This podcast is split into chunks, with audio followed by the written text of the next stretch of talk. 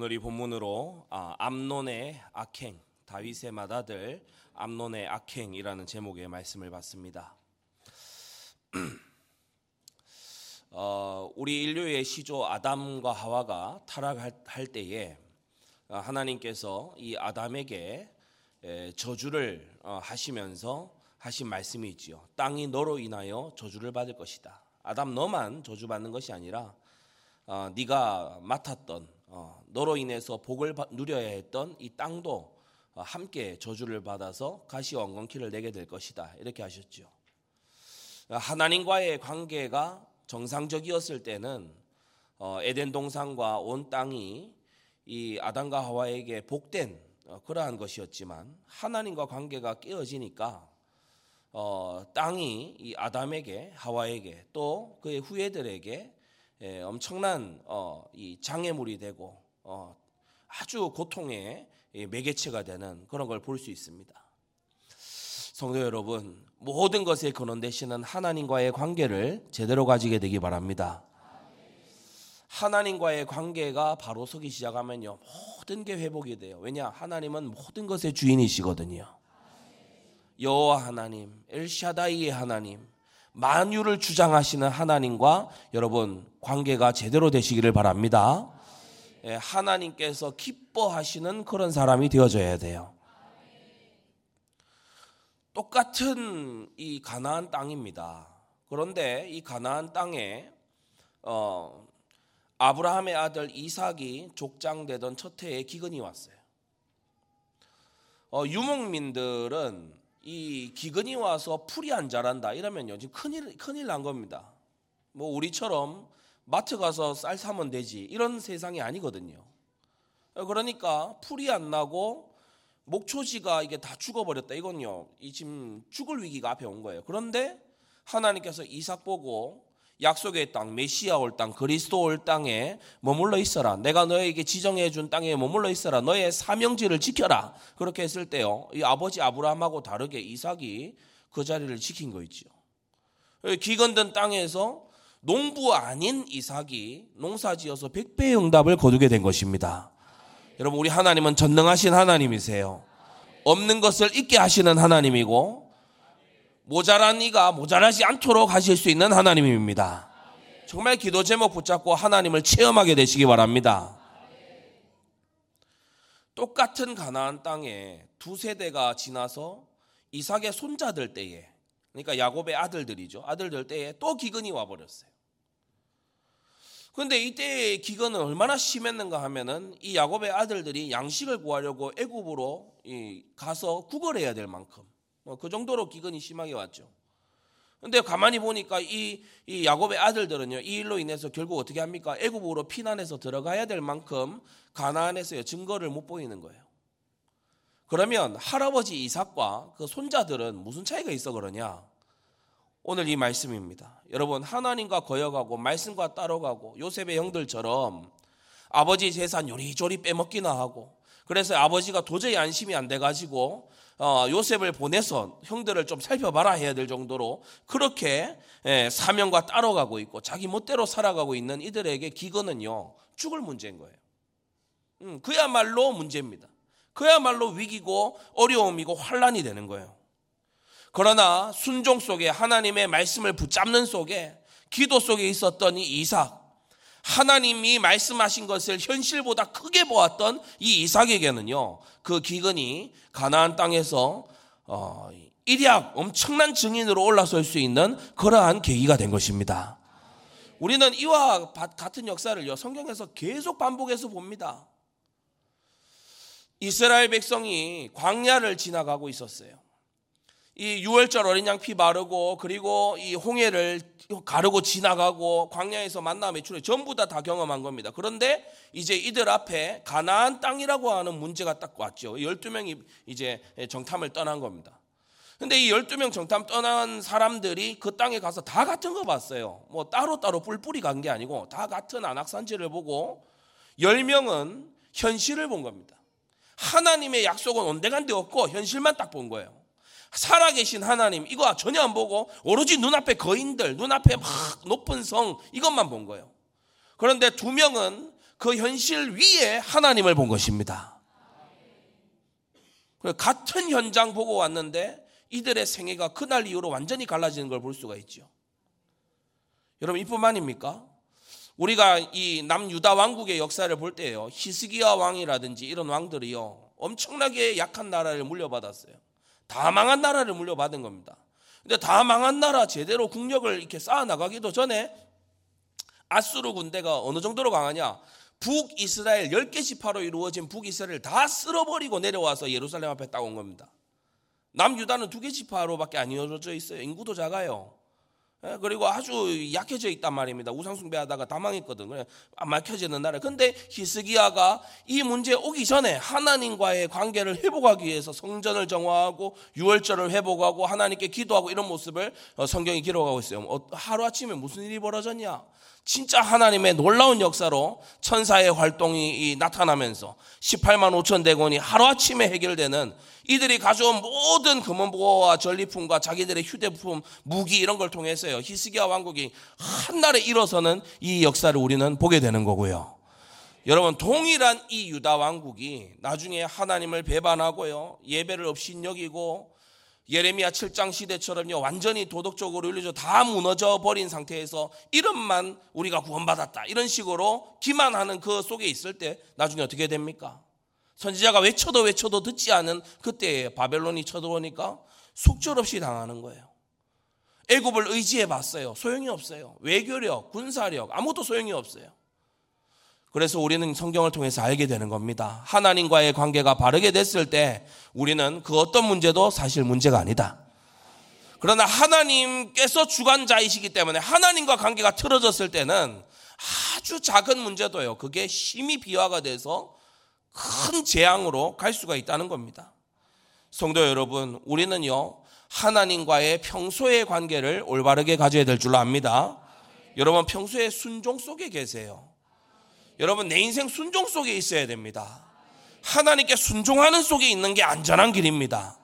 어느 정도로 순종이 중요하냐? 순종이 제사보다도 낫다. 행위만 남은 예배보다 하나님을 순종하는 것이 낫다. 그래서 여러분 강단 말씀 속에서 내가 순종할 것 찾아야 돼요. 주 안에 있게 되기를 바랍니다. 나의 마음이 주 안에 있어야 돼. 오늘 이 암론이 왜 이렇게 이상하게 가버립니까? 이 마음이 주 안에 있지를 않아. 마음이 음욕 안에 가서 딱 있는 거예요. 마음이 엉뚱한 데가 세상 안에 가서 있는 거예요.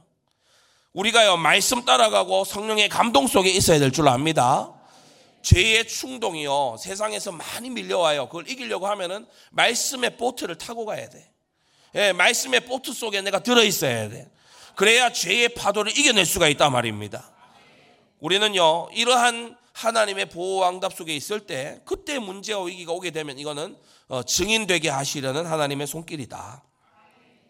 성경은 이러한 어, 문제를 만난 하나님과 동행하는 속에 문제 만난 사람에게 온전히 기쁘게 여기라고 말씀하고 있습니다. 왜 그렇습니까? 어, 야고보가 말했죠. 여러 가지 시험을 만나고도 온전히 기쁘게 여겨라. 여러분 하나님께서는 우리에게 좋은 거 주시는 하나님이세요. 오늘 오전에도 말씀 우리가 함께 받았지요. 하나님은 덜 좋은 거 가져가시고 더 좋은 거 주시는 하나님이시다. 그래서 미래의 사명을 위한 것이고 우리로 기도하게 하는 것이고 예, 저도 이 지난주에 진짜 하나님께 기도하면서요. 어 이제 저희 가정에 예, 이 이번 달 내지는 다음 달 이제 예, 둘째가 태어나지 않습니까? 어, 지금 저 굉장히 가슴이 두근두근합니다. 왜냐하면 저희 그 윗대에도 여자 형제들이 없었고 제가 이게 그 어, 의붓 고모가 있지 친고모가 없어요. 예, 그 윗대에도 제가 알기로 없어요. 예, 제 때에도 지금 여자 형제가 없어요. 예, 제 아래 때에 지금 최초입니다. 예, 그래서 지금 제일 기대되는 반응이 저희 이제 할아버지 반응이 제일 기대가 되는데, 근데 병원에 가서 이제 정기 진료 이렇게 했더니 이게 이제 그 아이가 나올 거기 산도가 이렇게 막혀 있는 그런 상태래요. 의사한테 어떻게 해야 되냐 그러니까 의사 방법이 없대요. 우리는 방법이 없다 그러면은 방법이 있잖아요. 예, 그래서 기도한 겁니다. 지난 목요일에 제가 가서 봤더니 의사도요.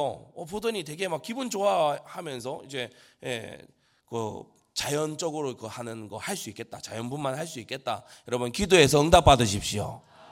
예, 그래 의사가 이거는 다른 달리 방법이 없습니다. 그래 속으로 방법이 없긴 왜 없어? 예, 뭐 우리를 지으신 분이 하나님인데. 예, 그리고 우리가 기도하고 이루어져도 감사하고 하나님께서 더 좋은 것 예비해 두신 줄로 믿습니다. 그래서 우리가 기도하고 하나님의 역사를 체험하는 이러한 신앙생활이 되어져야 돼요. 우리가 성경에 보게 되면은 같은 일인데 한 사람에게는 엄청나게 이게 재앙과 파멸이 되고 다른 한 사람에게는 엄청난 증거의 제목이 되는 것을 심심찮게 볼 수 있습니다. 느부갓네살이 영을 내렸어요. 이제부터 느부갓네살 외에는 아무도 숭배하면 안 된다. 내가 신이기 때문에 아무도 그걸 하면 안 된다. 근데 다니엘과 세 친구 이 사람들은 완전히 구별된 사람들이잖아요.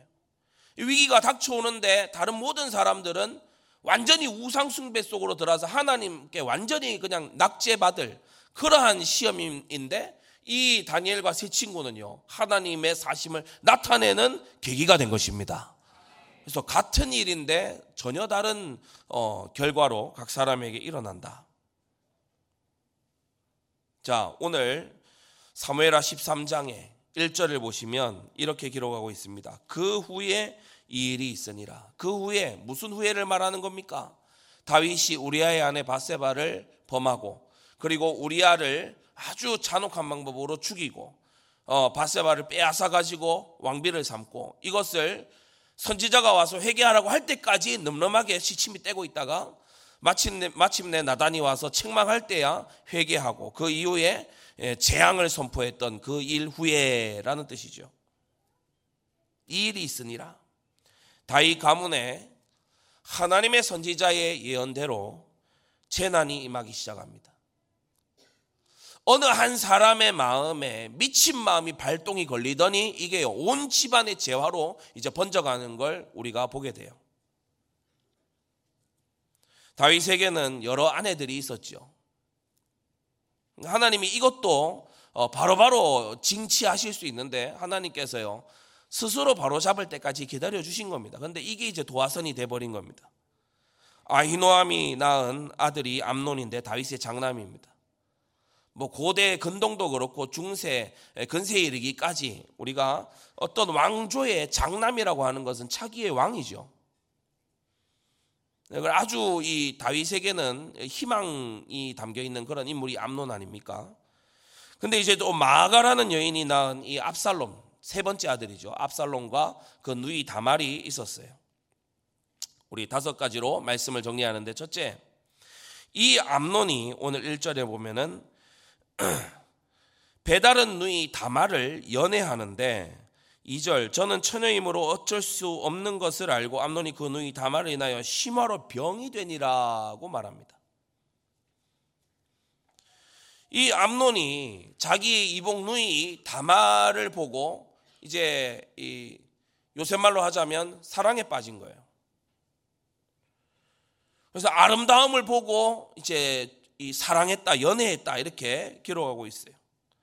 그런데 이게 이제 예, 다말도 시집까지 아니한 처녀인데다가 그 어, 이복 누이지 않습니까? 그러니까 자기가 할 수 있는 게 없다 이래서 심화로 병이 났어요. 이 암론의 마음 속에 있던 것은요, 이 다윗 속에 있던 거였습니다. 자기 아버지 속에 있던 거. 그게 자식에게 이제 이 똑같이 나타나는 거예요.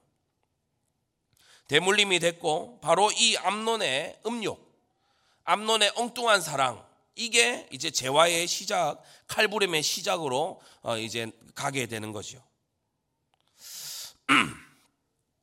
오전에도 잠시 말씀드렸습니다만은 어, 우리가 성경 기록에 이 아브라함과 사라 같은 경우에도 사실은 친족 간입니다. 예, 그렇기 때문에 이 고대 근동에서 유목 민족들이 막 무리를 이루어서 돌아다니는 그와 같은 사회였고 그리고 잘못 혼인을 했다가는 굉장히 양쪽이 비극을 맞이할 수 있는 언제 적대 세력이 될지 모르기 때문에 많이 유행했던 것이 근친혼이었어요. 그런데 그 당시에 하나님의 말씀 레위기는 뭐라고 했냐? 애굽 땅이나 가나안 땅에 있는 풍속대로 그렇게 혼인하지 말아라. 어쩌면 가나안 땅이나 애굽 땅에서의 그 혼인이 왕족들도 왕족들 안에서 싹 결혼하고 예? 그리고 자기 시족들 안에서 딱 결혼하고 이게요 어떻게 보면 안전해 보일 수 있습니다. 그런데 하나님께서 이렇게 하지 마라. 그 궁극적인 목적은 어디에 있는 거죠? 너를 통해서 천하 만민이 복을 받아야 되기 때문에 가나안이나 애굽의 풍속처럼 그렇게 하지 마라.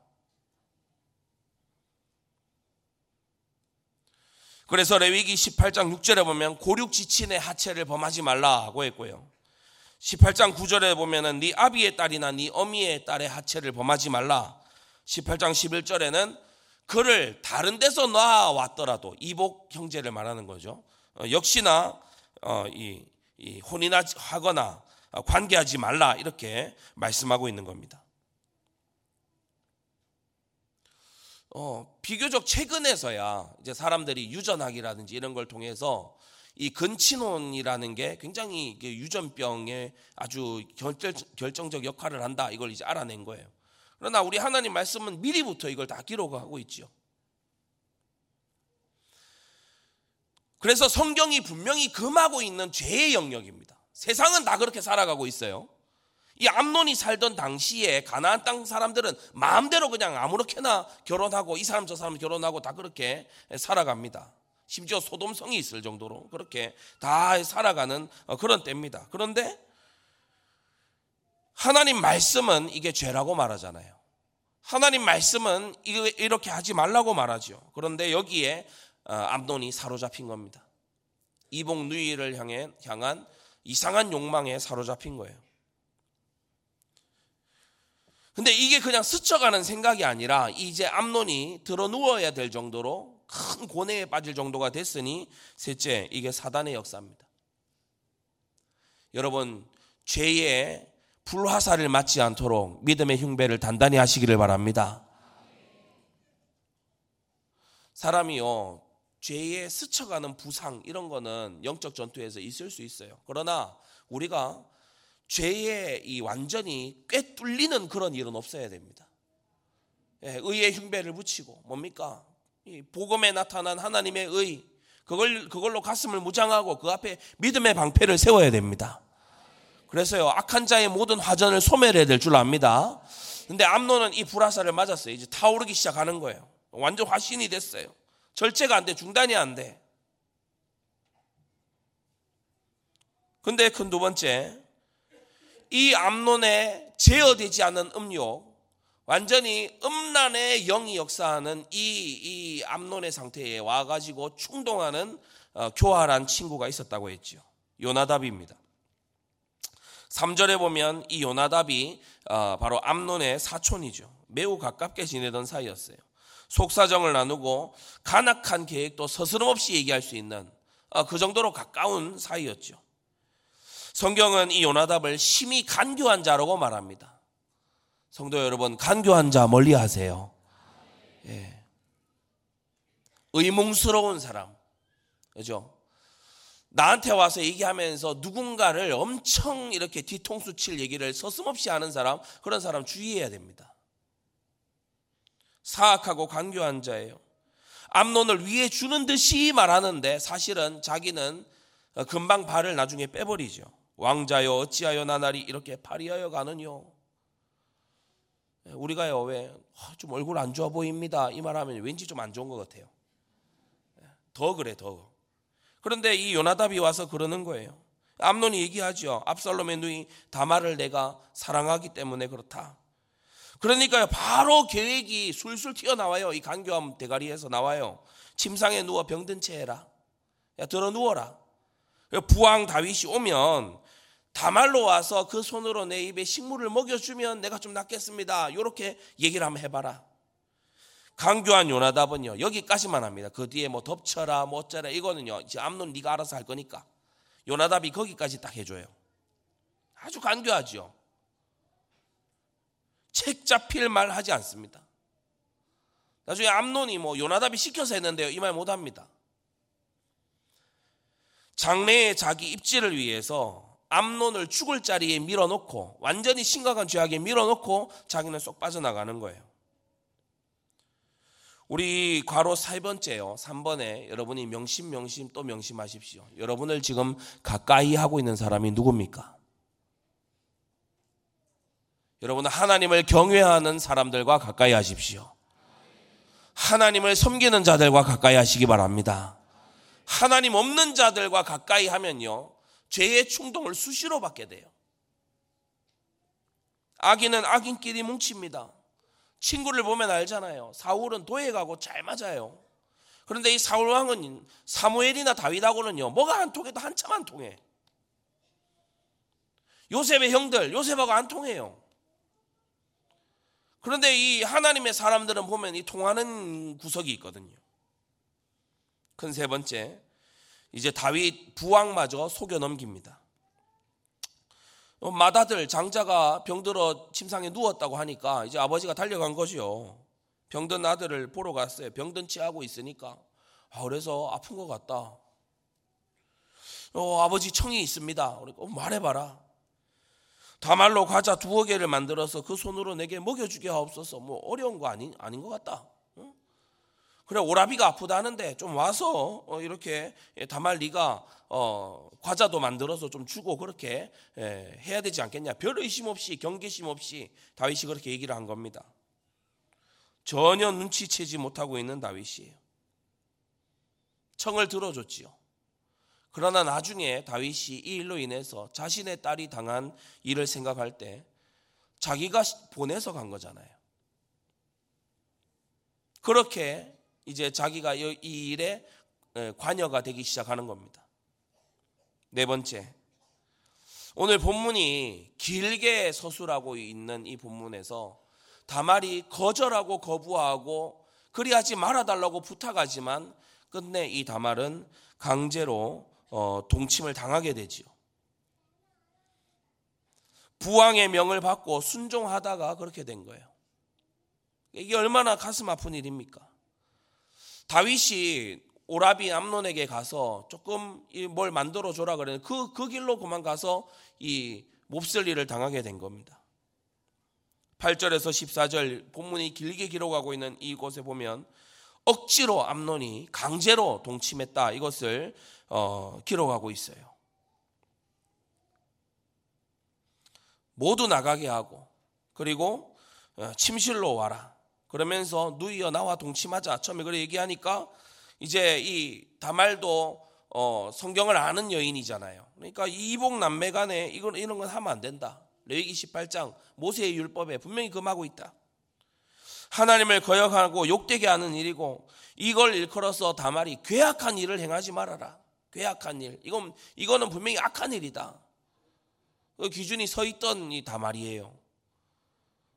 우리가 이제 다윗과 바세바의 일에 일에서 이 바세바가 어 강제로 권력에 의해 그렇게 된 것인지 아니면 본인도 좋아라 한 건지 그거 부분은 성경이 명확하게 제시하진 않습니다. 그러나 분명한 건 다말은 알고 있었어요. 이런 일은 행하면 안 된다는 걸 알고 있었어요. 나를 욕되게 말라. 괴악한 일을 행치 말라. 이 수치를 무릅쓰고 어디로 가겠냐? 오라비 암론 당신도 이스라엘 중에서 괴악한 자 중 하나가 될 거다. 이런 불명예스럽고 수치스러운 짓은 하는 거 아니다. 아버지 부왕에게 가서 얘기해 보자. 이렇게 다말이요. 어, 그야말로 부탁하고 애걸할 정도로 그렇게 했는데 결국 완력으로 이 다말을 범하고 말지요. 14절 암논이 그 말을 듣지 아니하고 다말보다 힘이 셈으로 억지로 동침하니라.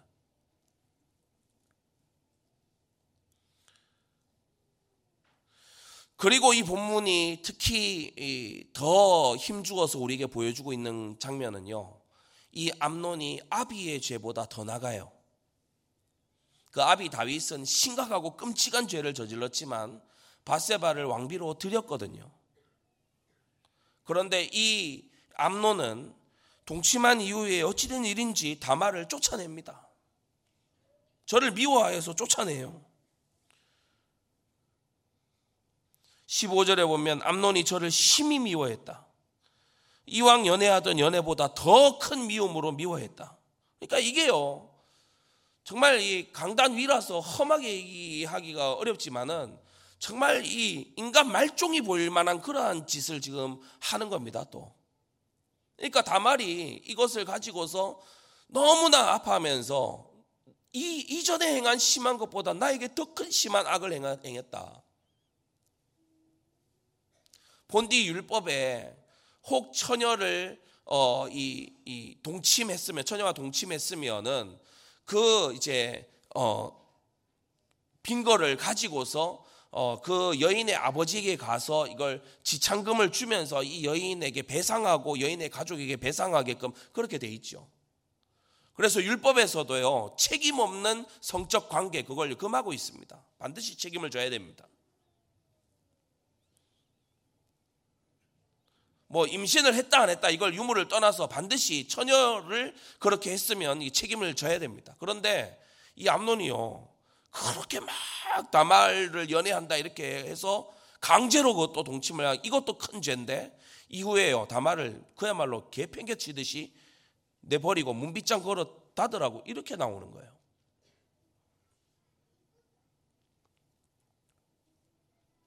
이게 얼마나 큰 악입니까? 그러므로 다말이 죄를 머리에 부리고 그 아름답던 공주 채색 옷을 입은 그 공주가요 죄를 머리에 다 뒤집어 쓰고 채색 옷을 다 찢고 손을 머리에 얹은 채로 크게 울면서 뛰쳐나갔다고 했어요. 그 오랍이 이 압살롬의 집으로 이제 가서 거기서 지내는데 성경에 참 이런 표현이 나옵니다. 20절에 보면 그 오랍이 압살롬의 집에 있어 처량하게 지냈다. 그러니까 이게 그날 그냥 하루의 그 일이 아니고 다말의 남은 인생에 정말 지울 수 없는 치욕과 그런 엄청난 수치를 남겨준 그와 같은 일이었다는 거예요. 다말의 인생을 파괴한 거죠.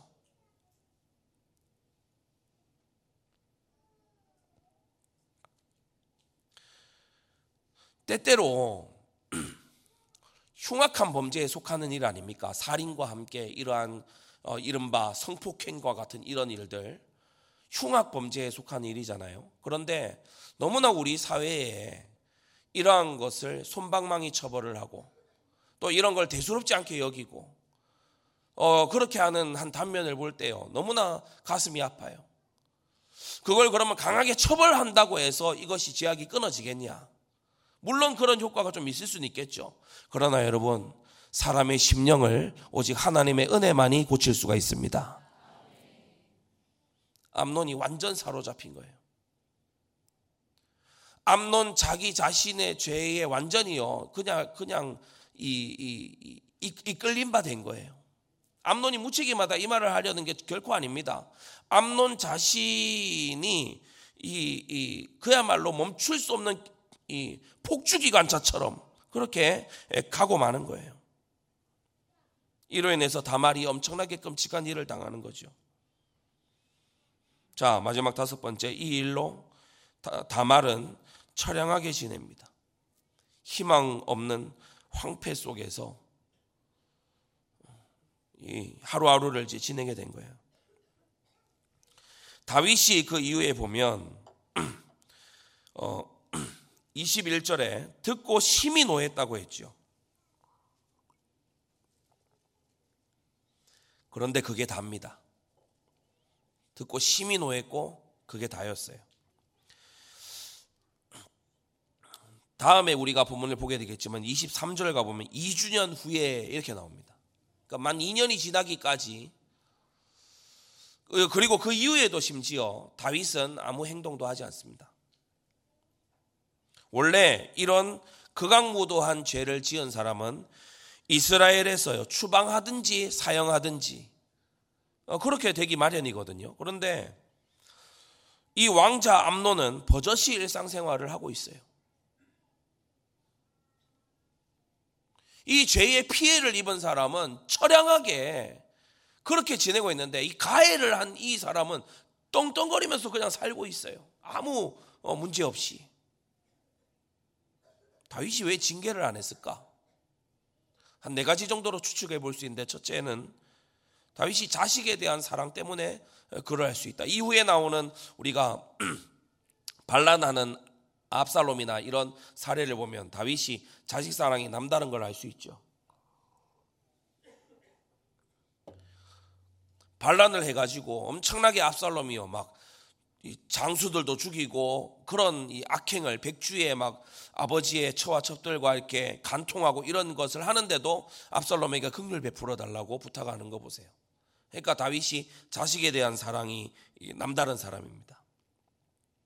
그리고 또 장자기 때문에 특별한 배려가 어, 있었을 수도 있겠죠. 제일 좀 주요한 것은 이 세 번째 이유 같습니다. 다윗 자신이 지금 뭔가 자신 있게 말할 상황이 못 된다 이렇게 생각했을 거예요. 다윗 자신이 떳떳하지 않으니까. 사람은 흔히 자기가 약한 부분에 대해서는 잘 얘기를 이렇게 안 합니다. 자기가 약한 취약한 부분이 있잖아요. 거기에 대해서는 잘 얘기를 안 하는 경우가 있어요. 네 번째는 다윗의 집안의 명예가 실추될까봐 그냥 쉬쉬하는 이런 어, 이 경우가 있을 수 있죠. 그러나 여러분 오늘 이 메시지의 아주 주된 교훈입니다. 하나님 앞과 부모의 사명을 가지고서 준엄하게 책망하고 징계했어야 됩니다. 그리고 어제 부모 교사 세미나 때도 말씀드렸지만 자신의 실패를 가지고서 아들이 그 길을 반복하지 않도록 교훈해 줬어야 됩니다. 지금 암론의 마음 상태, 암론의 행동 이게요. 다윗 자기를 빼다 박았잖아요. 어떤 여인을 말이지 막 해가지고 어, 이 남의 아내 또는 어, 자기와 혼인하지 않은 사람인데 막 동침하려고 하는 그런 마음. 그리고 또 이것을요 살인이나 완전히 폭력으로 또 무마시키려고 하는 그러한 자세. 자기가 그 일로 어떠한 수치를 겪고 어떠한 하나님 앞에 그 징벌 예고를 받았습니까? 그러면 아들한테 그 길을 걷지 말라고 해야죠. 우리가 때때로 실패를 가지고서 교훈하는 게 어렵게 느껴질 수 있습니다. 그걸 다시 떠올리기조차 싫을 수도 있죠. 그러나 여러분, 정말 자녀를 아끼는 마음이 있다면 우리는 같은 실수를 반복하지 않도록 교훈해야 됩니다. 성경에 자주 나와요. 하나님께서 그 백성을 교훈하실 때 모세를 통해서 자주 말씀하세요. 너희는 너희 열조의 길을 따라가지 말아라. 이렇게 말씀합니다. 이게 무슨 말입니까? 너희의 윗세대 본받지 말라는 거예요. 하나님 말씀 따라가라는 것입니다.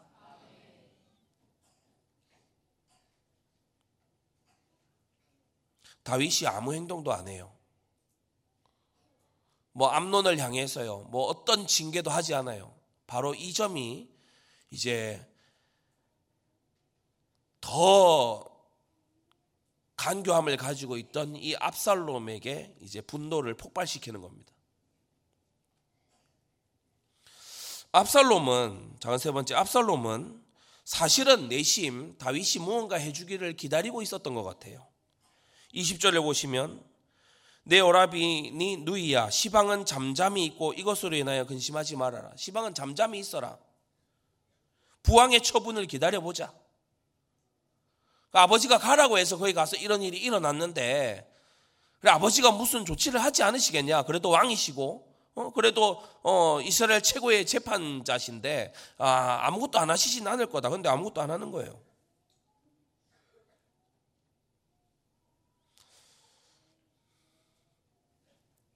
압살롬이 22절에 가서 보면 이제 입을 다물기 시작합니다.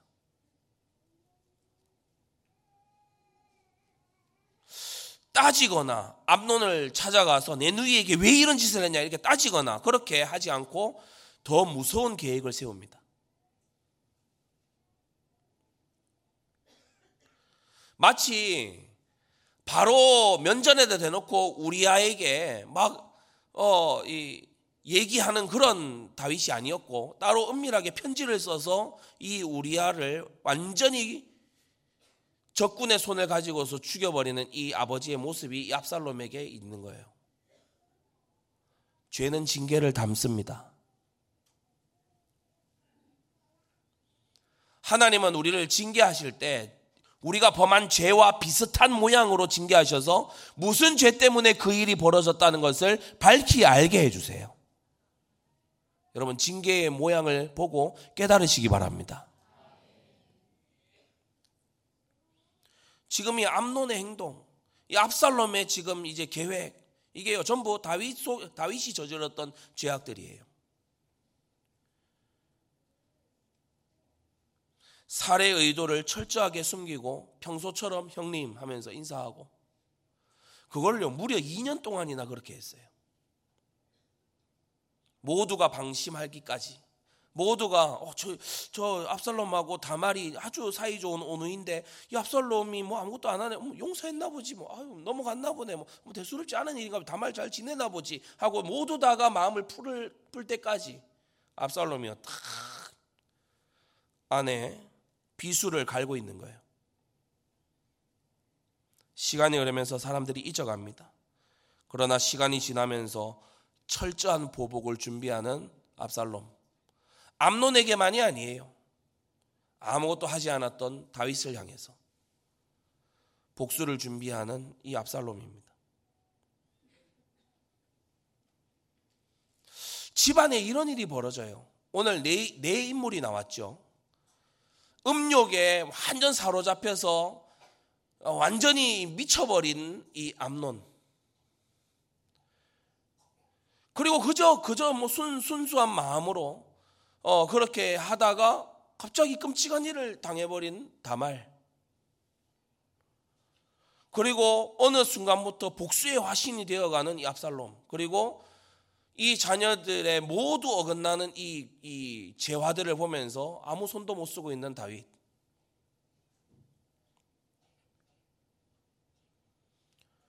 그런데요, 오늘 이 본문에 나중에 가서야 우리가 이제 보게 되지만 이 모든 재화들 가운데서 무슨 일이 또 하나 밑에 흐르고 있느냐? 장차 다윗을 이어 솔로몬이 될 왕이 될 솔로몬 이 솔로몬의 경쟁자들이 모두 다 제거되고 있습니다. 여러분 이게 앞으로 일어나게 될 큰 그림 중 하나예요. 우리가 13장 들어오기 전에 12장에 예.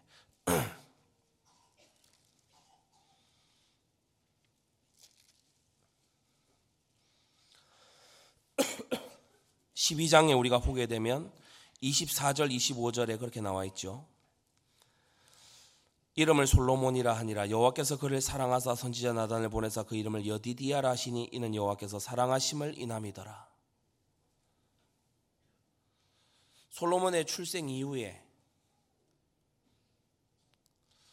다윗은 암론 내지는 압살롬에게 엄청난 기대를 걸었겠지만 또 자기가 제어할 수 없는 자녀들로 인해서 다윗이요 완전 곤란한 상황에 빠져 있었지만 하나님의 계획은 솔로몬을 미리 지명하면서 거기로 흘러가고 있었다는 거예요.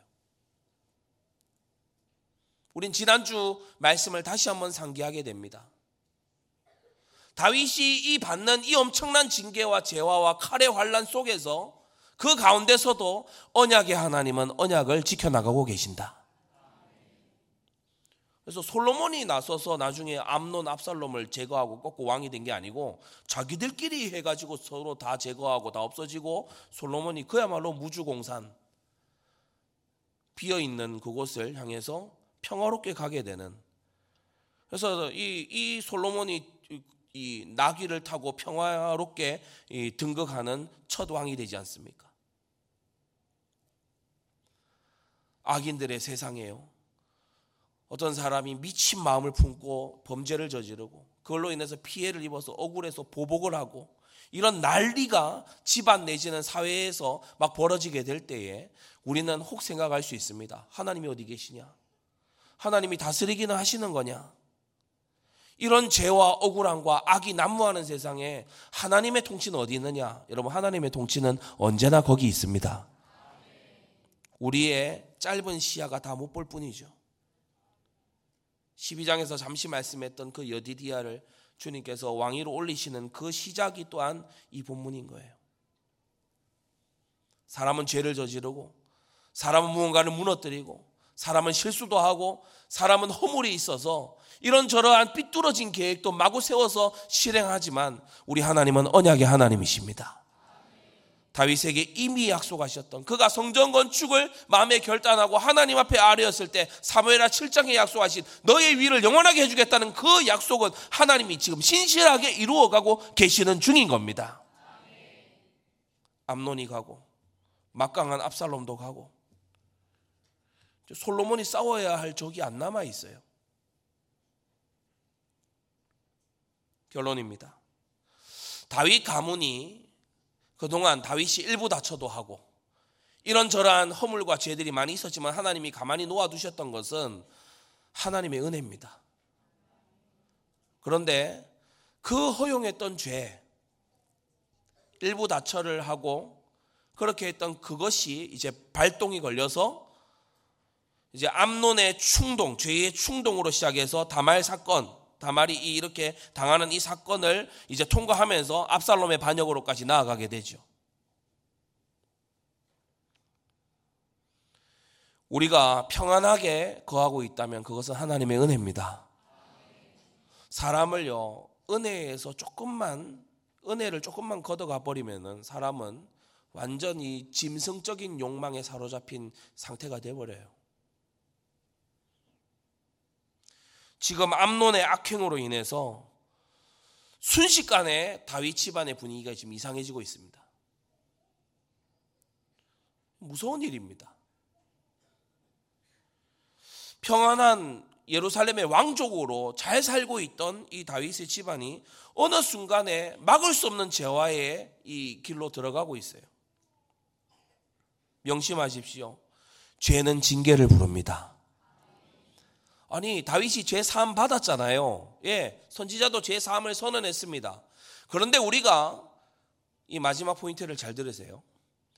우리가 죄와 죄 사함도 철저히 우리 인간 중심적으로만 생각하는 경향이 강합니다.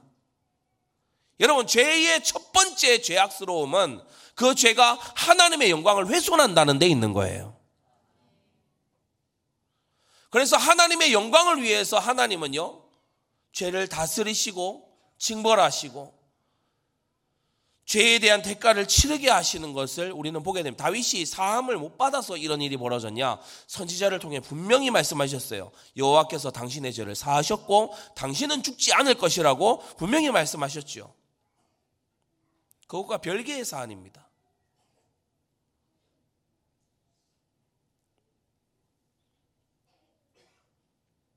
내가 무엇을 해서 이런 일이 일어났고 내가 무엇을 하지 않아서 이런 일이 안 일어났고 이러한 여러분 나 중심의 시야에서 조금 더 벗어나서 하나님의 영광이 지금 어떻게 되고 있는가? 하나님의 선하심이 나타나고 있는가? 하나님의 이름이 명예로운가? 하나님의 그 영광이 나의 가정과 가문과 내가 있는 현장에 나타나고 있는가? 이것에 우리는 주목해야 되는 겁니다. 그것이 죄를 바라보는 올바른 관점이지요. 여러분, 죄는 하나님의 영광에 대한 온갖 가지의 도전입니다.